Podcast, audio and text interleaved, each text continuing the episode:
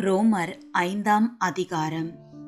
இவ்விதமாக நாம் விசுவாசத்தினாலே நீதிமான்களாக்கப்பட்டிருக்கிறபடியால் நம்முடைய கர்த்தராகிய இயேசு கிறிஸ்து மூலமாய் தேவனிடத்தில் சமாதானம் பெற்றிருக்கிறோம். அவர் மூலமாய் நாம் இந்த கிருபையில் பிரவேசிக்கும் ஸ்லாக்கியத்தை விசுவாசத்தினால் பெற்று நிலை கொண்டிருந்து தேவ மகிமையை அடைவோம் என்கிற நம்பிக்கையினாலே மேன்மை பாராட்டுகிறோம். அது மாத்திரமல்ல உபத்திரவம் பொறுமையையும் பொறுமை பரீட்சையையும் பரீட்சை நம்பிக்கையையும் உண்டாக்குகிறதென்று நாங்கள் அறிந்து உபத்திரவங்களிலேயும் மேன்மை பாராட்டுகிறோம். மேலும் நமக்கு அருளப்பட்ட பரிசுத்த ஆவியினாலே தேவ அன்பு நம்முடைய இருதயங்களில் ஊற்றப்பட்டிருக்கிறபடியால் அந்த நம்பிக்கை நம்மை வெட்கப்படுத்தாது. அன்றியும் நாம் பலனற்றவர்களாயிருக்கும்போதே குறித்த காலத்தில் கிறிஸ்து அக்கிரமக்காரருக்காக மறித்தார் நீதிமானுக்காக ஒருவன் மறிக்கிறது அரிது. நல்லவனுக்காக ஒருவேளை ஒருவன் மறிக்க துணிவான். நாம் பாவிகளாயிருக்கையில் கிறிஸ்து நமக்காக மறித்ததினாலே தேவன் நம்மேல் வைத்த தமது அன்பை விளங்க பண்ணுகிறார். இப்படி நாம் அவருடைய இரத்தத்தினாலே நீதிமான்களாக்கப்பட்டிருக்க கோபாக்கினைக்கு நீங்களாக அவராலே நாம் ரட்சிக்கப்படுவது அதிக நிச்சயமாமே. நாம் தேவனுக்கு சத்துருக்களாயிருக்கையில் அவருடைய குமாரனின் மரணத்தினாலே அவருடனே ஒப்புருவாக்கப்பட்டோமானால் ஒப்புருவாக்கப்பட்ட பின் நாம் அவருடைய ஜீவனாலே ரட்சிக்கப்படுவது அதிக நிச்சயமாமே.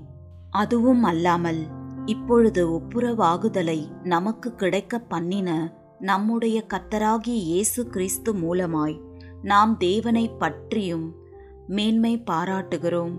இப்படியாக ஒரே மனுஷனாலே பாவமும் பாவத்தினாலே மரணமும் உலகத்திலே பிரவேசித்தது போலவும் எல்லா மனுஷரும் பாவம் செய்தபடியால் மரணம் எல்லாருக்கும் வந்தது போலவும் இதுவும் ஆயிற்று.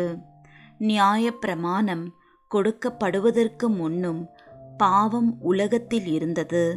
நியாயப்பிரமாணம் இல்லாதிருந்தால் பாவம் எண்ணப்பட மாட்டாது அப்படி இருந்தும் மரணமானது ஆதாம் முதல் மோசே வரைக்கும் ஆதாமின் மீறுதலுக்கொப்பாய் பாவம் செய்யாதவர்களையும் ஆண்டு கொண்டது.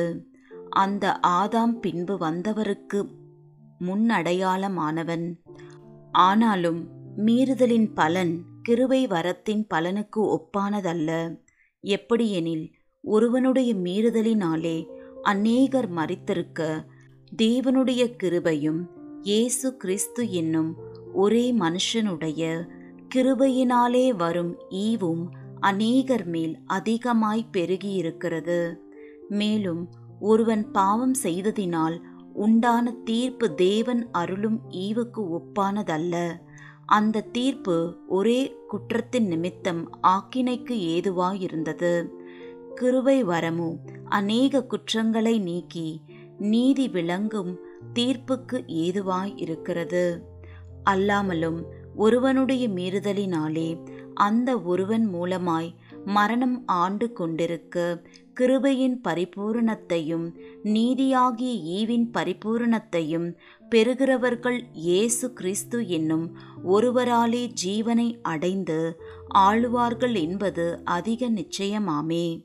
ஆகையால் ஒரே மீறுதலினாலே எல்லா மனுஷருக்கும் ஆக்கினைக்கு ஏதுவான தீர்ப்பு உண்டானது போல ஒரே நீதியினாலே எல்லா மனுஷருக்கும் ஜீவனை அளிக்கும் நீதிக்கு ஏதுவான தீர்ப்பு உண்டாயிற்று.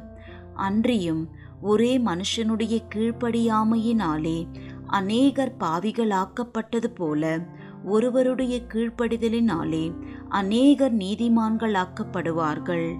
மேலும் மீறுதல் பெருகும்படிக்கு நியாய பிரமாணம் வந்தது. அப்படி இருந்தும் பாவம் பெருகின இடத்தில் கிருபை அதிகமாய் பெருகிற்று. ஆதலால் பாவம் மரணத்துக்கு ஏதுவாக ஆண்டு கொண்டது போல கிருபையானது நம்முடைய கத்தராகிய இயேசு கிறிஸ்துவின் மூலமாய் நீதியினாலே நித்திய ஜீவனுக்கு ஏதுவாக ஆண்டு கொண்டது.